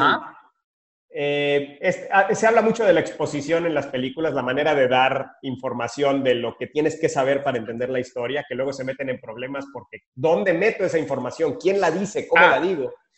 Y nos ponen al loco que tiene recortes de periódico. Ah, bueno, sí.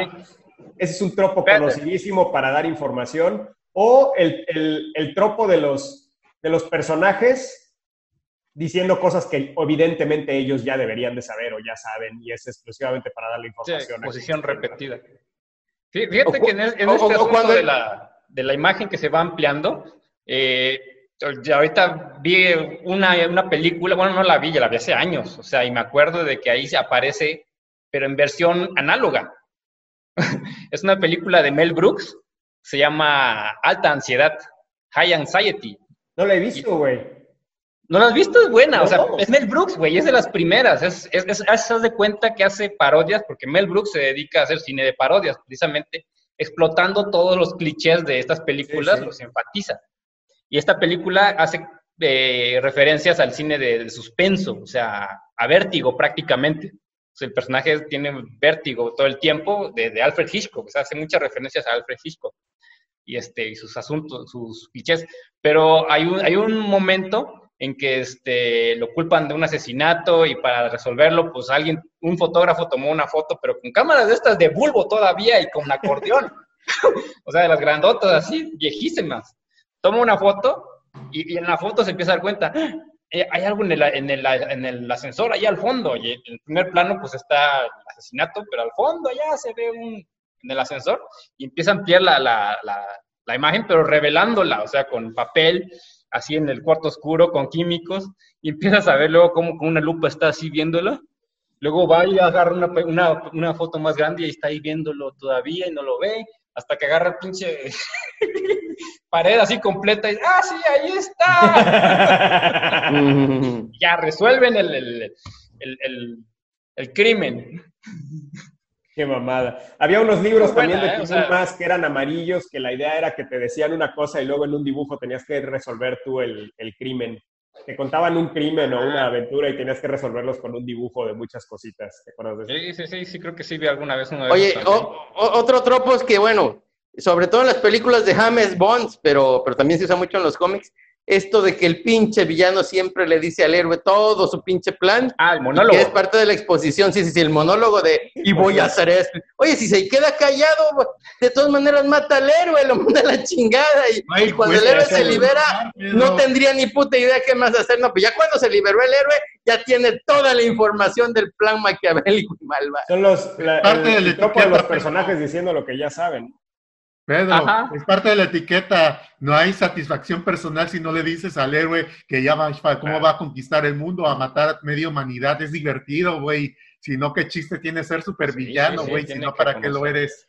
Y Para bueno, villano. antes- Y ya.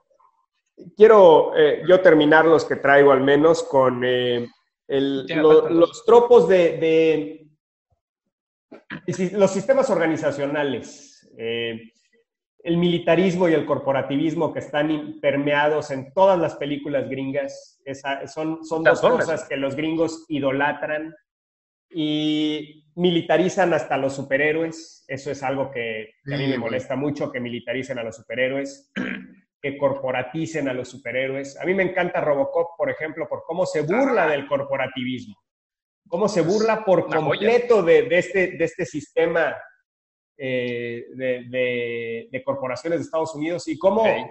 Eh, y, y, el militarismo es algo que aborrezco tanto, tal vez, no sé, por mi, por mi eh, aversión a la autoridad, tal vez, no sé, pero es algo que a los gringos, los gringos les encanta este pedo de, del, militarismo.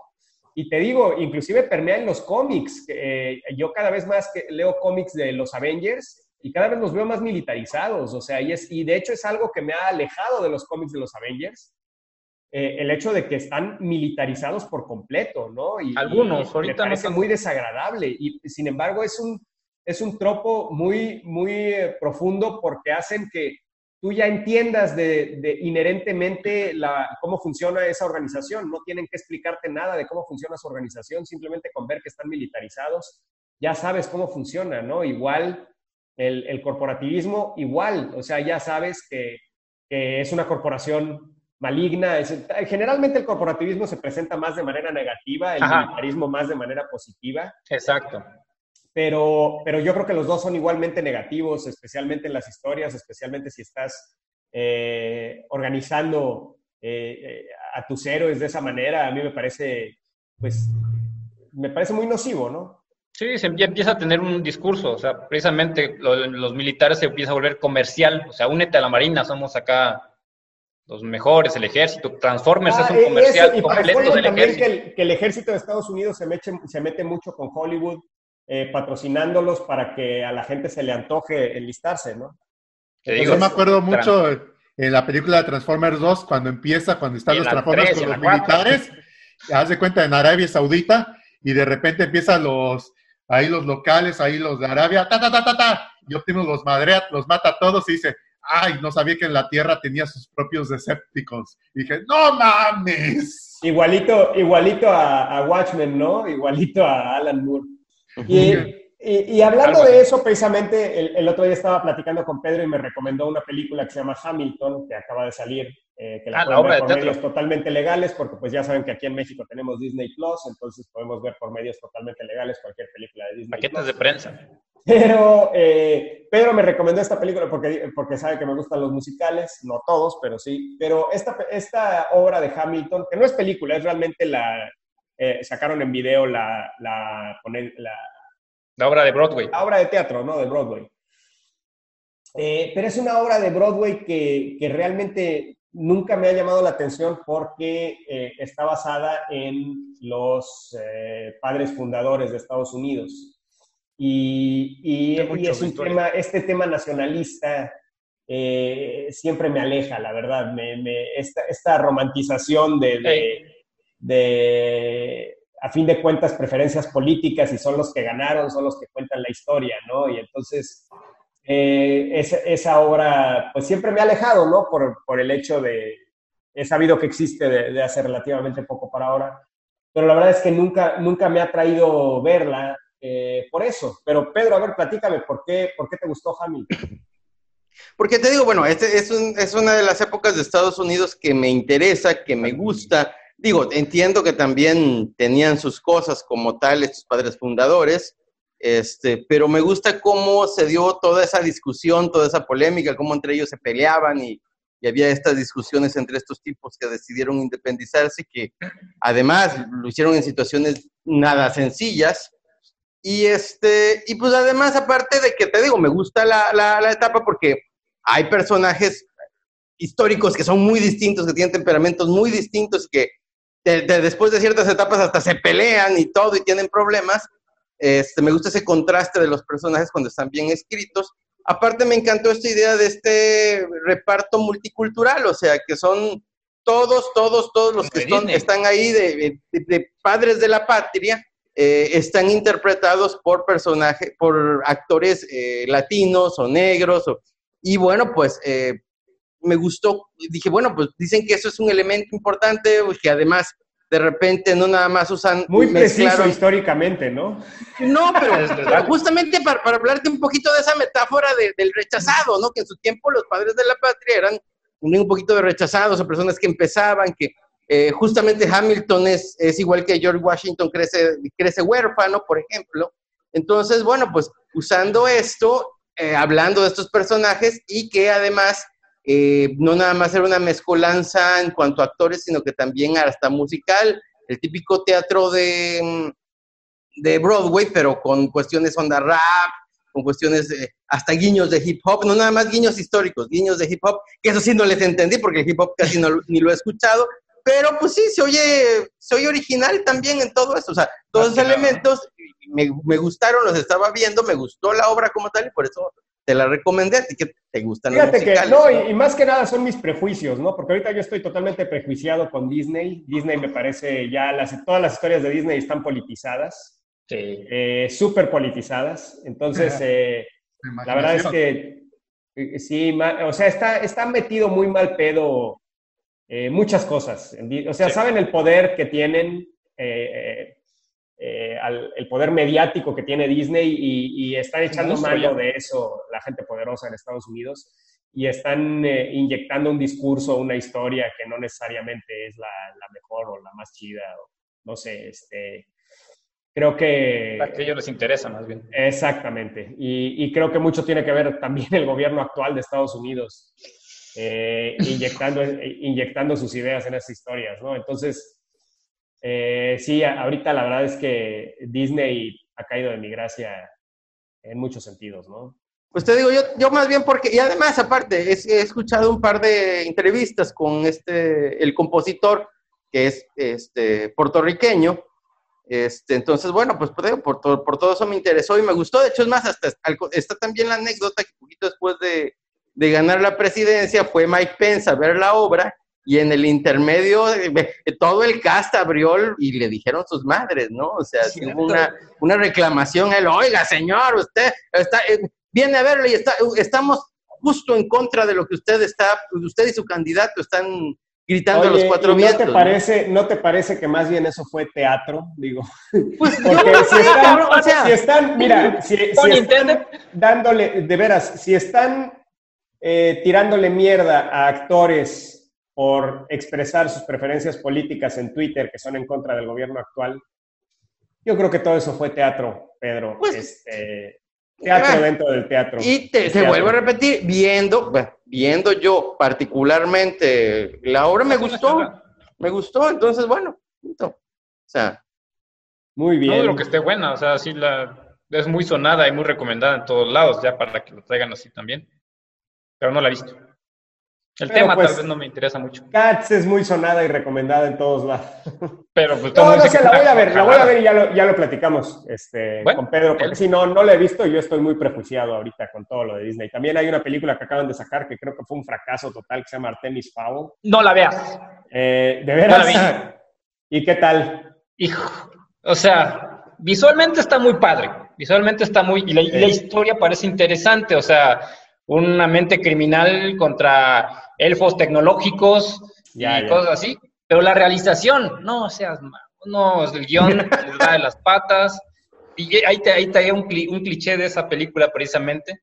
Ves al personaje que, es un chavito, pero realmente la edición está muy, muy marcada, muy, muy chafa. Quieren hacerla como si fuera Die Hard, pero con elfos y en una sola casa. Todos los escenarios pasan en una sola casa. Sale Judy Dench, pero a su personaje así super X, o sea, todo va muy rápido y no tiene mucha conexión, mucha exposición todo el tiempo, más que nada, y clichés, te digo, o sea, el, el, chavo tiene una, una va a la cocina, agarra una botella de leche y está escuchando la, las noticias, y yo lo vi dije, no mames, va a tirar la leche. Oye, una mala noticia y se le cae la leche. Ahorita yo, yo quería terminar con mi último cliché, que, ah, bueno, ya había dicho que era mi último cliché, el del corporativismo. Ya dicho, todavía tenemos ah, pero bueno, ¡Échate otro! Es que ahorita vi el, último que tengo apuntado aquí, que es el de el espectro autista, que es... Ah, yo creí que ibas a decir un rayo de... No, ¿Eh? Precisamente eso es exactamente el problema con el espectro autista, que nadie sabe realmente cuál es el problema, por lo que dice Pedro, porque está romantizado actualmente estos personajes como Ah. The Big Bang Theory, como hasta cierto punto Tony Stark, estos personajes Rayman, ¿no? Eh, que no bueno, Rainman es un personaje que está bien hasta cierto punto, pero actualmente, por ejemplo, dicen que una de las, de las personas más beneficiadas con esta percepción del espectro autista es Elon Musk, porque Elon Musk es así. El güey le vale madre el mundo. A mí me caga Elon Musk. Cada vez que veo, cada vez que vi ahorita que SpaceX y que va y que toda la gente, ay, el, el- que no, es-". no mamen, o sea, no están viendo que este cabrón está el mundo. yendo, empaquetando y convirtiendo en producto la ciencia. O sea, es. eh, eh, bueno, en fin, no, no, Pues Tony Stark. no puedo. no- podría, podría hablar todo un episodio de, de lo de Próximamente. Elon Musk y, y lo mal que me parece que lo adoren. Estábamos hablando hace rato de las celebridades de papel. O sea, y, y esta gente que lo adora nada más por el- todo el- los millones. Y sí, se puede decir que el tipo es muy tenaz. Sí, sí es muy tenaz, pero al mismo tiempo el güey tiene todos los recursos para hacerlo. Y, y la verdad es que, y sí, puedes decir, no, sus proyectos son muy loables, todos son energías limpias, sí, sí, pero ¿sabes qué? La fábrica de Tesla está calificada como una de las fábricas más peligrosas del mundo. El tipo la abrió ahorita durante la contingencia, la mantuvo abierta. Ah, O sea, el tipo no tiene escrúpulos, no deben de adorar a Elon Musk, no es Tony Stark, no es el, el- el- de- el Tony Stark que ustedes vieron en Avengers, no, no, lo No. es. Nada más porque identifiquen ustedes ese tropo de ese tipo de personaje. No es Elon Musk, no es Tony Stark. Entonces, definitivamente, por Esto favor, a ese No, a ver, a ver, a ver, a, a lo mejor ahí te voy a, a- a decir. A lo mejor es Tony Stark, pero antes de meterse a la cueva, cabrón. No, no, no, no, la verdad es que, es que ese, ese tropo del personaje que no entiende las interacciones interpersonales, pero es profundamente inteligente, profundamente valioso, está muy generalizado y entonces está haciendo que empecemos a adorar a los imbéciles. Neta, empecemos a adorar a la gente, a la gente horrible, a la, a la gente, eh, ya nada más porque no entienden las interacciones interpersonales, entonces adoramos a esa gente horrible, Ya estás empezando con lo de Ricky Morty otra vez. ¿no? No sé, bueno, es una de las... Sí, Rick, bueno, Ricky Morty es una comedia, es muy diferente. Es Va- Exageración. eh, es una exageración, eso es, eso es muy diferente, ¿no? Pero sí eh, estamos empezando a adorar a esas personas que a fin de cuentas son imbéciles, son personas eh, detestables, ¿no? Sí, son personas Eso, detestables. malas, ¿no? Entonces, ese tropo tenemos que deshacernos de él. Y te digo, una de las personas más beneficiadas por ese tropo y por esa percepción generalizada es Elon Musk. ¿No? Entonces, pero bueno, ento- y, y sí, principalmente ese, ese tropo ha, ha surgido a raíz de, de Tony Stark, que, según, que tanto se popularizó que lo basó en Elon Musk. Yo al principio, cuando conocí a Elon Musk, empecé a, empecé a admirarlo, ¿no? Eh, leí un libro donde lo mencionaban a él y mencionaban y yo dije, oye, este tipo, qué bárbaro, ¿no? Pero ya después empecé a leer más sobre él, empecé a conocerlo más, lo que hace, y empecé a ver las cosas que hace. Hace muy poco el tipo acaba de decir que las acciones de Tesla estaban muy altas. Y gracias a eso, al día siguiente, las, las acciones de Tesla se fueron al piso. Ah, caray. Entonces, ¿por qué hacer eso si él es el CEO de la compañía? ¿Por qué va a decir eso? ¿Qué puede ganar él? ¿Por qué lesionar así a las personas que han invertido en él, que le han dado su dinero? ¿Por qué lesionarlos de esa manera para que pierdan el dinero en sus portafolios? Para ahorrarse dinero en impuestos. Obviamente, al caer el valor de las acciones, entonces él paga menos impuestos, pero millones. Entonces, son cosas que, que es un asco de persona Elon Musk. Bueno, al menos creo, no lo sé, nadie lo puede saber, no lo conozco personalmente. No lo conozco personalmente, pero pues Pero eso es, acciones dicen varias cosas.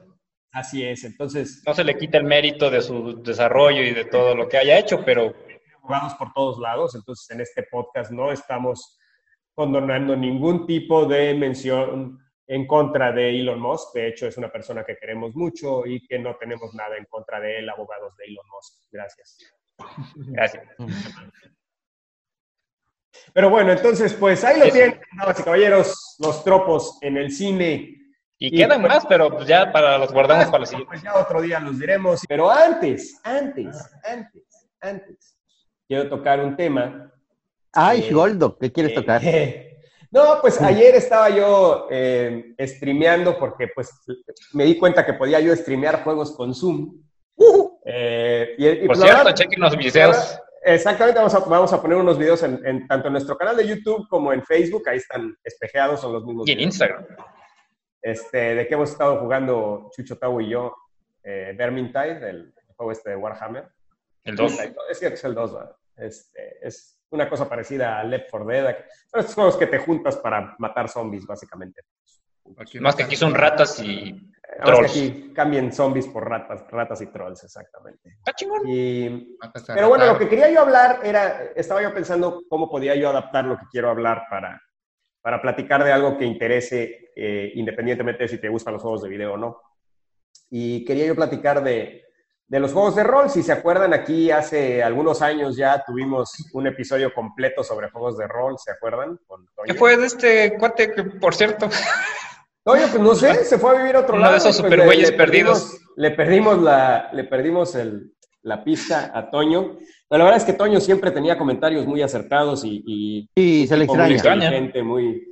Ah, pues Eh, con él jugamos una vez Calabozos y Dragones, la única vez que hemos jugado, creo. Así es, pero pues se enojó, al menos se enojó conmigo porque pues yo no, yo no estaba metido en personaje y... Ves que eras Marius Padillos y dices, no, tienes que rolear tu tú mismo, tienes que rolear a otra persona. Fíjate que la, la verdad es que... Muy clavado. es que, eh, para mí, sí, o sea, a mí no, no me gusta este pedo de actuar yo y hacer gesticulación y todo. La verdad es que no, no... Por eso, pues, no, no por se eso me te da gusta la pedo, película ¿no? de Dragon Hay- Quest. Es que hay mucha jugabas- gente, hay mucha gente que el tema de los juegos de rol se lo toma tan en serio que inclusive hacen estos juegos de rol actuados en donde se visten y se van al bosque y la chingada y, y se avientan su campaña ahí todo el día y en fin, ¿no? No, güey, Pero bueno, ahorita hay un canal dedicado a puro rolero. Así que se puede hacer su campaña y lo andan transmitiendo así, no sé, como si fueran bueyes que hicieran podcast, pero así muy chidos. No, pues, chido, o sea. La verdad, cuando es un DM que es imaginativo y, y crea una campaña interesante, pues se convierte en una historia muy interesante para cualquiera, ¿no? Pero bueno, el punto, lo que quería yo decir es que es como han evolucionado lo que, lo que conocemos como juego de rol en los juegos de video. Y, y desde mi de punto de video. vista no han evolucionado, han devolucionado.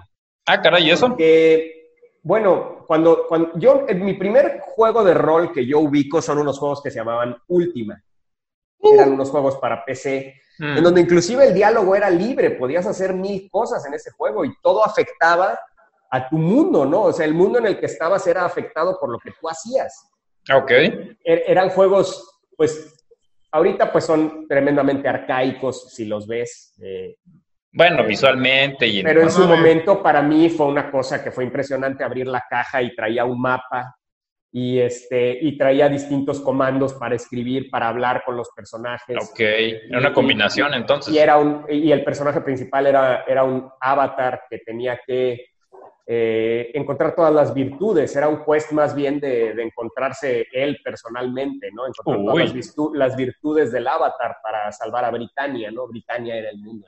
Ah, entonces era el rey Arturo. Llevaba a cabo. Pues no, no, no es el rey Arturo, pero definitivamente está basado en el rey Arturo. Es el, el que los hizo se llama Richard Garrett, que es un güey que Ya. juega mucho juego de rol, pero le metí un Sí, chingo de cosas. O sea, en Última 1, yo lo jugué hasta después, Última 1, mi primer Última fue el 4. Ok. Ya mucho después jugué Última 1 y inclusive hasta salen, eh, de repente hay una parte en donde hay naves espaciales y, de- o sea, mete muchas cosas cagadas el güey en la historia porque pues el güey se volvió loco haciendo el juego, ¿no? Lo que quiso bien, pues. Imaginación. Entonces, pero lo, lo que quería yo mencionar es cómo actualmente lo que conocemos como juego de rol, que se ha hecho, se ha popularizado muchísimo con pues, Final Fantasy, los occidentales que son Skyrim, actualmente también el Witcher se hizo muy popular, pero cambió también Witcher 3, no- que son juegos que desde mi punto de vista yo no, no, los, no los categorizo como juegos de rol porque realmente hay muy poco juego de rol en esos juegos. O sea, no, tus decisiones son, son mínimas. Eh, de hecho, puedes jugar el Witcher 3 completo sin leer un solo diálogo. puedes jugarlo completo. No, la, la historia puede, puede funcionar para ti o simplemente puedes seguir el puntito hacia donde te dice que vayas, ¿no? Y, y Ya. puedes hacer, puedes jugar el juego sin, sin, simplemente basándote en las mecánicas del juego, ¿no? Eh, y, y el leer... Está sobre rieles, ya no tienes opciones. Sobre rieles totalmente, exactamente. Entonces, sí hay opciones en cuanto a qué haces después, pero una vez que decides hacer algo, Pero mínimo. literalmente te llevan y te dicen, ve aquí, haz esto, haz aquello. Es mínimo lo que puedes decidir, ¿no? En cambio, eh, yo me acuerdo cómo eran antes los juegos como Baldur's Gate, por ejemplo, uno de los juegos que fue, fue donde ahí fue donde cimenté mi gusto por los, por los juegos de rol, en donde realmente sí tienes un, un diario en donde te dice tus quests y te dice más o menos, te recuerda a dónde ir, pero si no estás leyendo lo que está pasando, si no estás entendiendo qué es lo que tienes que hacer, va a ser muy difícil que avances en el juego, va a ser muy difícil Ya. que encuentres a dónde tienes que ir, con quién tienes que hablar, en fin. ¿no? Entonces, eh, además el tema de poder resolver las cosas de distintas maneras, ¿no? Poder resolver las situaciones de distintas maneras. Por ejemplo, los juegos de rol actuales, todo se resuelve a través de conflicto. Realmente es raro que algo se resuelva de otra manera, ¿no? ¿No está viendo Rochín? Eh, la verdad es que sí creo que han, que han devolucionado muchísimo este género que conocemos como juego de rol en los juegos de video, como RPG en los juegos de video. Sea, y, y yo creo que tiene mucho que ver con popularizarlo, ¿no? Con el hecho de, de hacerlo accesible, ¿no? Pero Sí. yo con lo que estoy en contra es con hacer algo accesible, pero pe- que pierda en la experiencia, ¿no? Que, que- El trabajo que requiere hacer un videojuego ahora también es súper, mucho mayor, entonces no, no te permite de por sí variar tanto, o sea, tendrías que un desarrollar mucho de más rol real- contenido. un juego de rol real, yo creo que, que puedes hacerlo inclusive con, con poca programación, güey. Ya ves estos... Puedes hacerlo con un papelito y, con Ah, dados. claro, por supuesto, ¿no? Pero, pero me refiero a... No, no, me refiero a, a- por ejemplo, estos juegos como, como, como Pillars of Eternity que estaba jugando ayer. Son juegos Ok. que no son demandantes gráficamente, no son juegos que no, no, no es para nada eh, visualmente impresionante, ¿no? Exactamente, o sea, te vas a algo más sencillo la visualmente, física. Exacto. Y, y que requiere menos trabajo y menos artistas, menos tanto, y, y te enfocas más en la historia y en Y mi hacer recomendación real, para, para lo que quise traer todo esto, mi, mi recomendación más importante aquí, que es un juego que yo estoy seguro que si lo jugara, a Pedro le gustaría, eh, eh, a, a todos ustedes les gustaría. Es un juego que se llama Disco Elysium. Ah, ese se ve bueno. Está Eh, súper accesible, lo pueden momento jugar en juegue. cualquier computadora. Pero la verdad es que es de los mejores juegos de rol que he jugado en mi vida. Creo que sí No fue. disparas un balazo, ¿eh? Bueno, disparas un balazo, si quieres. Pero Es opcional también, no, no, mira. De, de verdad que, que es impresionante la cantidad de opción que tienes en Disco Elysium. Ok. Eres, eres, eh, es un mundo paralelo en donde eres un policía, un detective que es adicto a todo, es, de hecho despiertas y no te acuerdas de nada, eh, es el, el artilugio que utilizan para que el güey no se acuerda de nada porque despertó de una cruda y una pedota de una semana, güey. Y tiene que... ¿Y dónde dejó su auto? Un güey colgado. De hecho, parte del discurso es, no, es- es encontrar tu carro, güey. No. Qué feo, qué feo, qué Increíble Disco Elysium. Eh, Dude, sí where's my leerle mucho porque es un juego que es, que es mayormente texto, pero, Sí, se ve. pero gráficamente está pintado a mano, es increíble, güey. Se ve bonito. Órale. Recomiendo muchísimo Disco Elysium. Es un juego que al avanzar la historia tú verdaderamente sientes que estás haciendo mover esa historia, porque realmente te sientes libre de tomar las decisiones y, a- y influenciar ese mundo. güey. Y Uy, de, y de que lo que tú estás haciendo está influenciando lo que está sucediendo en ese mundo. No te- nadie te está llevando con un hilito a ningún lado. Tú estás realmente influenciando lo que sucede. Órale. chido, o sea, entonces, sí te dan eh, opciones. Se los recomiendo muchísimo Disco Elysium, jueguenlo. Eh, de nuevo es un juego muy accesible, lo pueden comprar digital en Steam si quieren y prácticamente en cualquier computadora funciona. Pero sí es de esos juegos que, que creo que están en extinción y que creo que hay que apoyar. Por eso es que también quiero decirlo aquí porque eh, yo no quiero que se extingan esos géneros. No, no, no quiero que... Eh, Oye, sí, he visto premiado cómo ha cambiado juego, todo. Ya se lo había platicado a Mario que a principios de este año volvió a jugar el Dragon Quest 1, el, primerito que lo sacaron para Switch, tal cual. Y me llamó mucha atención porque no tenía mucho de haberme acabado el 11. Literalmente no hay historia. Eres tú, tienes todo el mundo abierto, la única indicación es salva a la princesa y vence al malo. En el orden que quieres, como se te dé la gana, todo puedes ir a cualquier lado y todo eso. Y a lo mucho tienes que buscar unos ítems para abrir la guarida del mago, pero no sabes ni idea dónde están y, y puedes ir a cualquier lado. La única limitación es la qué tan fuertes son los enemigos para ir a cualquier lado, pero con inteligencia más o menos. De hecho, Cabo, Dragon Quest 1 no tienes idea la cantidad de similitudes que tiene con Última. Ah. Solo, la única limitación diferente que tiene es que el diálogo en Dragon Quest es limitado. O sea, tú hablas con alguien y hablas lo que tiene eh, asignado esa persona para contestarte. En, en última, literalmente tienes diálogos con los personajes. En sí, en última, tú me lo regalaste en el iPad hace añísimos. Lo empecé a jugar y... No, es literalmente la versión de 2, ahí lo convirtieron muy bien. Creo que nomás corre en mi iPad nueva porque no corre en el iPad actual, pero literalmente tiene tantos comandos y tantas cosas que me perdí literalmente y no pude pasar de, no pude pasar no es difícil. yo, yo lo jugué con una guía. No, no, no es difícil. Ah. O sea, ese último uno ya lo jugué en los noventas, ya cuando ya había internet. Entonces sí descargué una guía y todo y, pues no se hace tan difícil. Pero ya, por ejemplo, el, pero, pero a lo que me refiero es que sí, y, si tú comparas con Dragon Quest 11, que es el juego que acaba de salir para Switch, es un juego, ya lo había comentado yo aquí, que es asquerosamente lineal. O sea, es te sientes como que estás viendo una película más que jugando un juego, ¿no? Y sí, está muy bonito, la historia está muy bien, está muy bonita, en fin, pero estás viendo una película. Realmente tu interacción con ese mundo, lo que tú haces es mínimo, no tiene realmente... Oprime el botón. Exactamente, es, te la pasas oprimiendo el botón todo el juego. Entonces, a mí me gustaría que, para mí eso no es un juego de rol. A mí me gustaría que hubiera un remaster del 1, pero con gráficos actuales y que le agregaran cosas que le agregaran más cosas. Sin evolucionarlo, sin convertirlo en algo lineal, sino que lo hicieran... O episódico.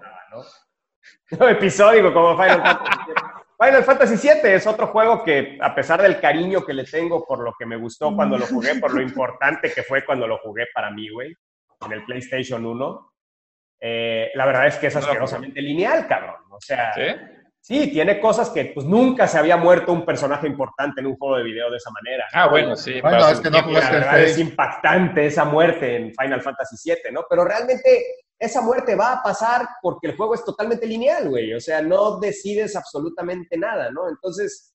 Su side quest y ya. No, sé, como que les da miedo porque... las vas a resolver peleando porque no hay de otra. O sea, este, este tema de que identificamos juegos de rol con crecimiento numérico de los personajes, eso no es realmente juego de rol. Eso debía Es que entonces requerirías varios finales en todo es caso. Un factor del, del, varios finales o varias, varias opciones para resolver las situaciones. Sí. Y creo que mucho tiene que ver el hecho, creo que la base de todo es que la base del juego no sean las mecánicas, sino el texto y la historia. No puede ser que un juego de rol puedas jugarlo completo sin leer o sin entender absolutamente nada de lo que te está diciendo la gente o sin entender la historia. No puede ser. Eh, eh, eh, eso derrota por completo el, propósito de lo que es un juego en donde el centro es la historia, ¿no? Es pues, crear diferentes opciones, esa es la base del rol. Experimentando una historia.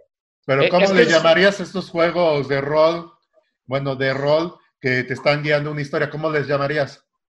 Pues mira, me gusta, por ejemplo, el término de, ARPG, de RPG de acción, Action RPG. Ándale. Me gusta ese término porque entonces ahí yo entiendo que es un RPG que realmente no voy a tomar decisiones, exclusivamente voy a...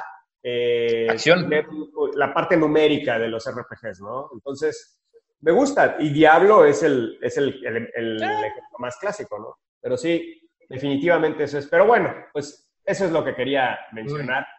Eh, el tema de controlar una historia. Yo me acuerdo cuando, de hecho, quiero conseguir ahorita para Marito, si alguien sabe dónde puedo conseguir los libros de Dungeons and Dragons, los azules, no los azules, los negros. de Timun Ah, su mecha, los negros Los también no, rudos, ¿no? Los azules son de dados, los de dados no. Quiero los, Los blancos.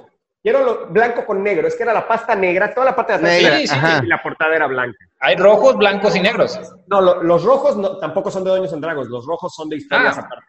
Son de. Dirige tu propia aventura, que también están los buenos. libros negros Los- que en español Timun Más les puso Aventuras sin fin. Si alguien sabe dónde conseguirlos, dígame, no. porque, porque quiero esos, esos libros de Dungeons and Dragons negros. Pero todavía para que los lea, están buenos, los están rudos, esos estaban más, Que más gandallas. si, si lanzas tu gancho para escalar la pared, pasa a la página 4. Si tratas de rodear la pared, pasa a la página 8. Papá, que ya no quiero jugar. Dungeons and Dragons. No, no, ¿Vamos a estaban buenas. fútbol? No, mijo, tenemos que matar a ese ogro.